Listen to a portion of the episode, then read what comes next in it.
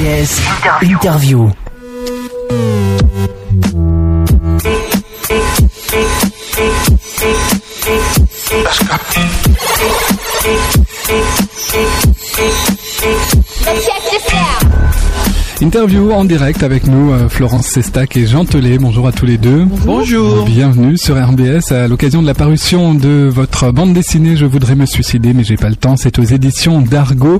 Euh, Qu'est-ce qui vous a donné euh, cette, cette envie de raconter la vie de, de Charlie Schlingo? Alors pour, juste pour resituer, hein, pour ceux qui, qui ne connaissent pas, c'est la, la grande famille euh, Futuropolis. C'est ça, voilà. Donc Charlie Schlingo, c'était un ami à nous deux, d'abord. C'est un, un auteur de bande dessinée qui est décédé en, 2005, en 2005. Et j'avais fait un album précédent qui s'appelait La véritable histoire de Futuropolis, où j'en parlais justement. J'évoquais le fait de, de faire un album sur sa- la vie de Charlie C'est Schlingo. ça, vous disiez il faudrait, il faudrait un jour y consacrer il euh, une faudrait, biographie. voilà, ce, ce Ouais. garçon mérite une, une, une vraie bande dessinée sur sa vie. Et donc quand Jean a lu ça, il a dit, eh ben on le fait. Donc tout de suite, il a s'est collé au scénario. Et voilà, c'est Oui. fait. C'est vrai qu'il a eu une vie tellement incroyable. Enfin, si tout est vrai dans la bande dessinée, que euh, Tout est évidemment, vrai, ouais, on ouais. imagine qu'il faut en faire une, une bande dessinée. Euh, Jean Telet, ça faisait longtemps que vous, vous n'étiez plus, vous ne vous étiez plus penché sur la bande dessinée. Depuis euh, 1990, ouais. Ouais. Et, euh, et mais depuis longtemps avec Florence, euh, on parlait de de- d'en faire une ensemble. Et puis moi, je cherchais des idées, mais je trouvais rien qui me semblait assez convaincant. Et jusqu'au jour où j'ai lu euh, euh, l'idée de Florence de, de faire un truc sur sur Schlingo. Et puis je me disais que si un jour j'y revenais à la bande dessinée, ça serait pour faire un truc euh, vraiment costaud, un truc qui se remarque, un truc Ouais. euh, original, fort. Et, et, euh, et puis là, le fait de raconter en bande dessinée la vie d'un dessinateur de bande dessinée, c'est c'est sans doute pas unique dans l'histoire de la bande dessinée, mais c'est pratiquement quoi. Ouais. Et puis en plus, c'était un héros qu'on connaissait tous les deux avec Florence. Et puis euh, Charlie Schlingo était un des rares dessinateurs, même peut-être le, pratiquement le seul dessinateur de bande dessinée qui était autant auteur de bande dessinée que personnage de bande dessinée. Sa Ouais. vie était était une BD quoi. C'était tellement dingo, tellement invraisemblable que, que souvent moi je lui disais quand quand je le voyais, mais, mais Charlie, mais c'est pas possible, mais où tu vis? Tu vis pas dans la réalité, tu vis dans une BD. Ouais. Quand tu, j'ai toujours l'impression que tu viens de t'échapper d'une case. Quand tu parles, je vois des bulles au-dessus de ta tête et tout. Et, et c'était, euh, c'est, c'est, c'est un, un- en fait, c'est, Schlingo, c'est un type qui a souffert de, de la polio quand il était enfant, qui a été opéré, qui a, pour le- lui faire redresser sa jambe et l'allonger, qui a souffert euh, le martyr, mais vraiment le martyr pendant toute son enfance qu'il a passé à l'hôpital. Et le seul truc qui l'a sauvé, c'est c'est que sa grand-mère un jour a commencé à arriver avec euh, des des petits comics, euh, des petits euh, illustrés, comme on Les on petits formats, là, oui. les petits formats, euh, Ouais. les Hakim, Blake le Rock euh, et, et, et Popeye. Ouais. Et là, vous tout vous avez coup- ça en commun, hein, d'ailleurs, tous les trois. Vous avez été élevés à ces petits formats-là. Oui, oui, moi je m'en suis effectivement avec, Schlingo, on fait partie du club des gros nez, de- du- voilà, parce qu'on dessine tous- tous les deux avec des gros nez, et on était nourris à ça étant petits. Et effectivement, euh, c'était des, des petites choses qu'on pouvait s'acheter avec la monnaie qu'on nous laissait pour quand on allait faire les courses petits.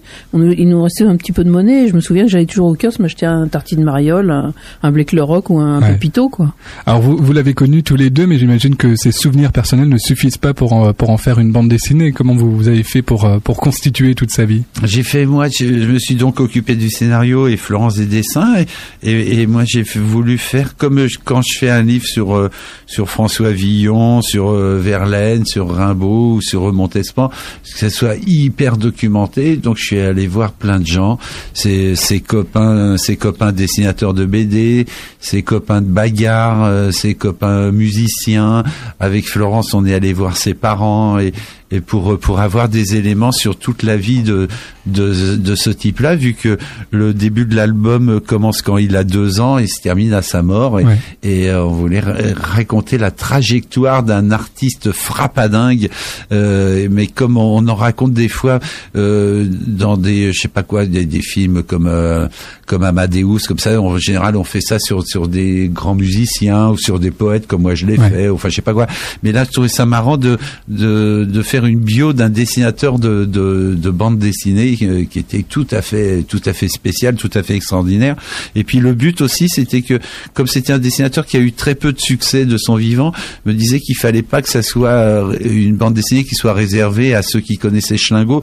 Faut que même ceux qui ont jamais entendu parler de Charlie Schlingo, me disais il faut qu'ils soient attirés et, et, et chopés par euh, par l'histoire de ce mec-là. Par exemple, vous, vous le connaissiez Non, évidemment, je connaissais pas. Eh ben, Voilà, et, et l'album vous intéressait quand même Bah forcément, du ah, coup, bah, on vous aurait pas invité sinon. Ah bah, c'est vachement bien. Et nous, ce qui nous fait plaisir aussi avec à Florence et à moi, c'est que euh, il y a un autre éditeur, euh, les, les, éditions de, l'association, qui qui profitant de la sortie de notre livre vont ressortir les albums de, de Schlingo, les meilleurs, Gaspation, Josette Durchange et tout ça. Et euh, et puis ça, ça donne une seconde chance à, à, à l'œuvre de, de, ce gars-là. Quoi. Ouais. Alors vous l'avez dit, euh, petit, il était atteint de, de, polio, pas de chance, hein, trois mois seulement avant la, la découverte du, du vaccin, euh, ce qui va lui, valoir, euh, lui valoir une jambe de traviole. Ses parents vont le cacher sous la table lorsque euh, les invités arriveront à la maison, et ce serait comme ça que lui serait venue l'idée de, de nommer ces personnages par, par des odeurs. Donc eh on a ben par exemple Madame que, du genou. Ben voilà, parce que quand ses parents recevaient des, des gens et il lui disait évite de te montrer aux amis, va sous la table. Ce qui fait que lui, quand il était tout petit enfant, les premiers contacts qu'il a eu avec avec des gens, c'était des contacts d'odeur. Comme il était sous la table, et il, remarquait surtout leurs odeurs de pieds, de chaussettes, de, de fesses, de je sais pas quoi et tout. Et, effectivement, plus tard, quand il est devenu adulte, non seulement il a pris comme pseudonyme Schlingo, mais mais en plus tous ces personnages s'appelaient Tampon des tartines cocotte du nougat, schlingue des genoux. Euh, euh, il y, a, y, a, un inspecteur, un flic qui s'appelle John Sapu. Euh, et, parce que voilà, c'était ça. Les, gens pour eux, pour lui, c'était des odeurs. On dit souvent de Schlingo d'ailleurs que c'est le dessinateur qui a inventé l'odeur dans la bande dessinée. Ouais.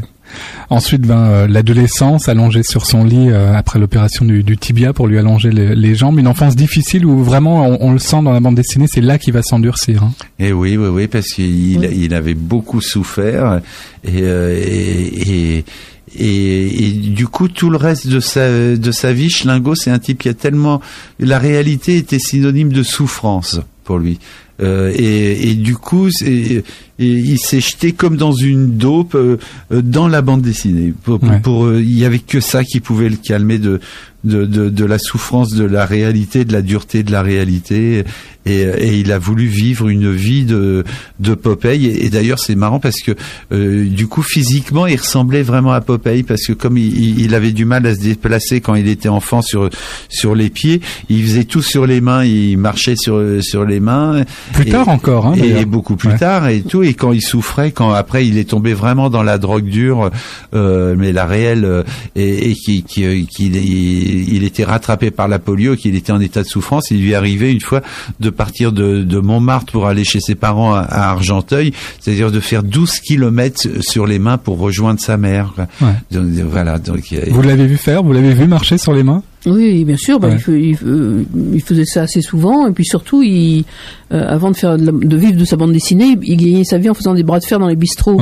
Donc effectivement, il arrivait dans le bistrot, puis les gens voyaient ce mec tout tordu qui arrivait en boitillant, et, et leur il disait allez qui c'est qui veut faire un bras de fer, et, et c'est toujours lui qui gagnait parce qu'il a une force terrible justement dans les bras, quoi. Et moi, j'avais voulu en faire des, des, bras de fer avec lui pour voir. Et, effectivement, on a l'impression d'être face à une machine. La deuxième fois où j'ai eu un choc comme ça, moi, c'est quand j'étais à Atlanta pour Canal, où il y avait euh, David Douillet qui venait gagner la finale euh, contre un Allemand et qui avait eu la médaille d'or. Et puis je lui avais demandé s'il pouvait me faire la prise qu'il avait fait à l'Allemand pour voir ce que ça faisait. Il me l'a fait au ralenti. Et après, je lui disais que de ma vie, jamais personne m'avait porté comme ça, comme euh, sauf quand j'étais bébé, quoi. Il m'avait pris, m'avait retourné comme ça, doucement posé au sol. Je me dis que quand il avait fait ça à l'autre à toute violence et qu'il s'était jeté dessus, ça avait dû le secouer.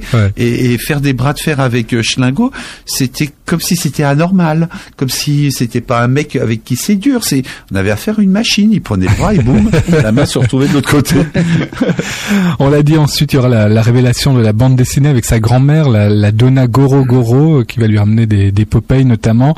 Et euh, il y a ce parallèle effectivement avec la drogue puisque ça fonctionne déjà comme une drogue euh, quand on lui amène ces, ces petits formats. Euh, t'en as, t'en as.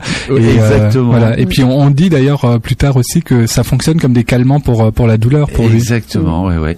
Ah mais ça a été, ça a été la, la c'est ce que disait sa mère. Elle disait mais les, les, les bandes dessinées ça le calmait beaucoup plus que tous les calmants qu'on pouvait lui faire avaler. Ouais.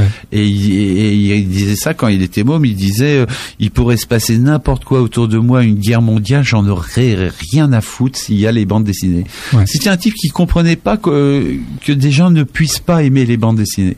Euh, la vie devait être une bande dessinée. C'est c'est une façon d'échapper à la souffrance, d'échapper à la douleur du réel et tout. Et en plus, pour moi, c'était euh, ce Charlie Schlingo qui faisait des BD complètement tarés, complètement barrés, était en fait un vrai poète. C'était une façon de choper la vie autrement, euh, l'existence autrement et et, et d'échapper au réel. Ouais. Et puis la bande dessinée, il a très tôt imaginé en, en faire euh, son métier.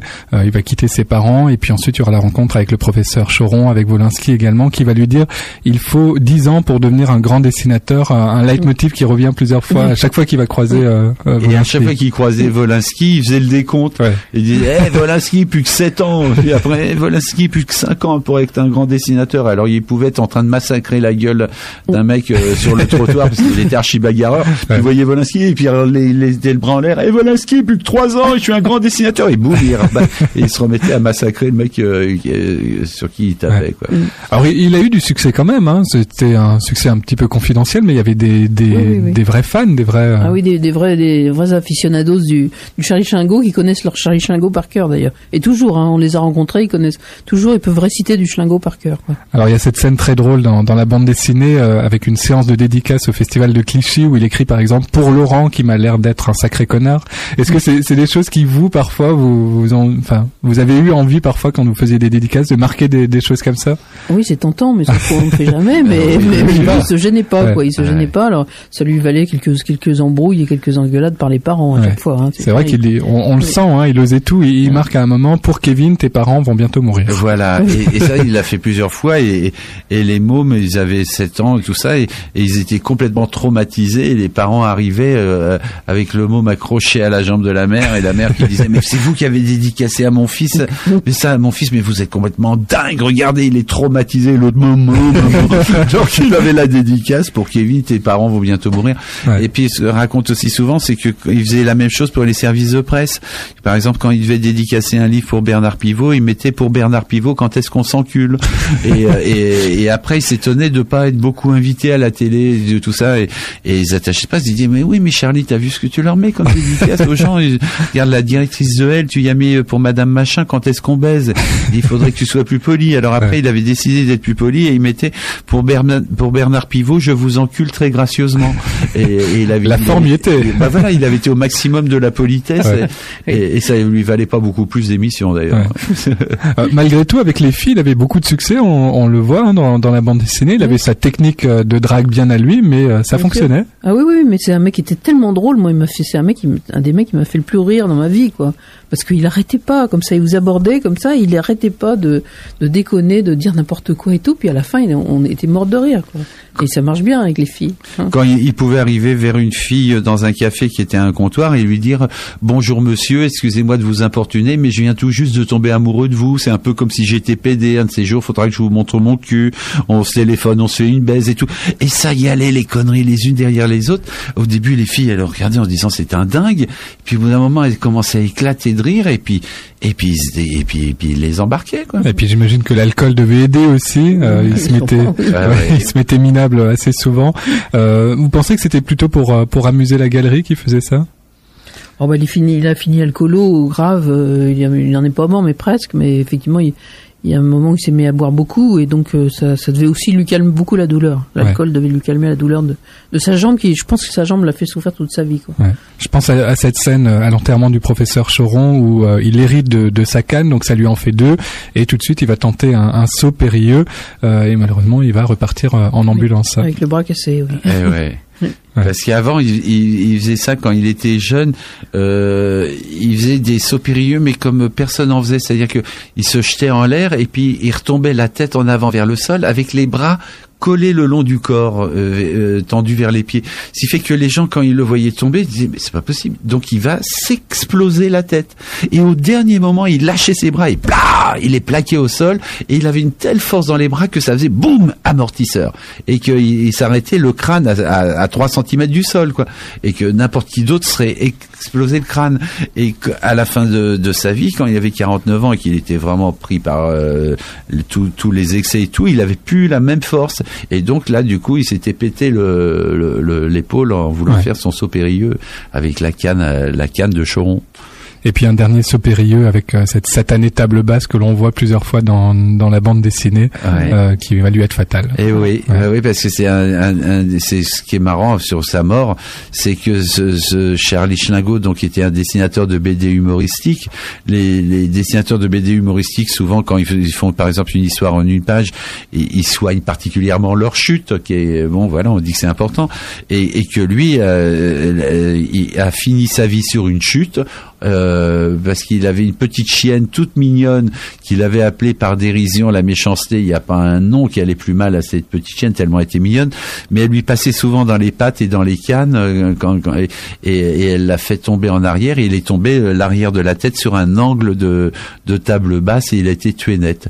Et donc il y a un dessinateur de BD humoristique qui finit tué tué par la par, par la, la méchanceté, méchanceté sur une chute. Ça, ça a quand même ouais. ça a quand même de la gueule. Comme on le disait, on revient au début de cet entretien, sa, sa vie entière aura été une bande dessinée. Mais exactement, exactement. De, sa naissance à sa... Ouais. Même, même son nom, puisque son nom c'était Baudouin, et, et euh, son vrai nom ça aurait été Baudouin, puis en fait ça a été Nindua parce qu'il y a eu une erreur de l'état civil. Euh, le mec qui avait noté son nom à l'état civil avait pris un buvard, et après il avait dû avoir quelque chose d'autre à foutre, et puis quand il est revenu, il a recopié ce qu'il y avait sur le buvard. C'était Et, et donc, euh, comme le haut était mal fait, Baudouin est devenu Nindouab. Ouais. Et, euh, et et Finalement, donc, on se dit que Schlingo, c'est mieux même. Et ben, Schlingo, c'est mieux, c'est moins bête que d'un douane. Merci beaucoup en tout cas, Florence Sestac et Jean Telet d'être venus nous présenter cette bande dessinée. Je voudrais me suicider, mais j'ai pas le temps. Une phrase d'ailleurs euh, qu'il dit à un moment. Hein. Oui, c'est ouais. quand on lui demandait comment ça va, quand les gens lui demandaient comment ça va, il répondait ça. Il, je voudrais me suicider, mais ouais. j'ai pas le temps. Merci beaucoup en tout cas d'être intervenu en direct sur RBS.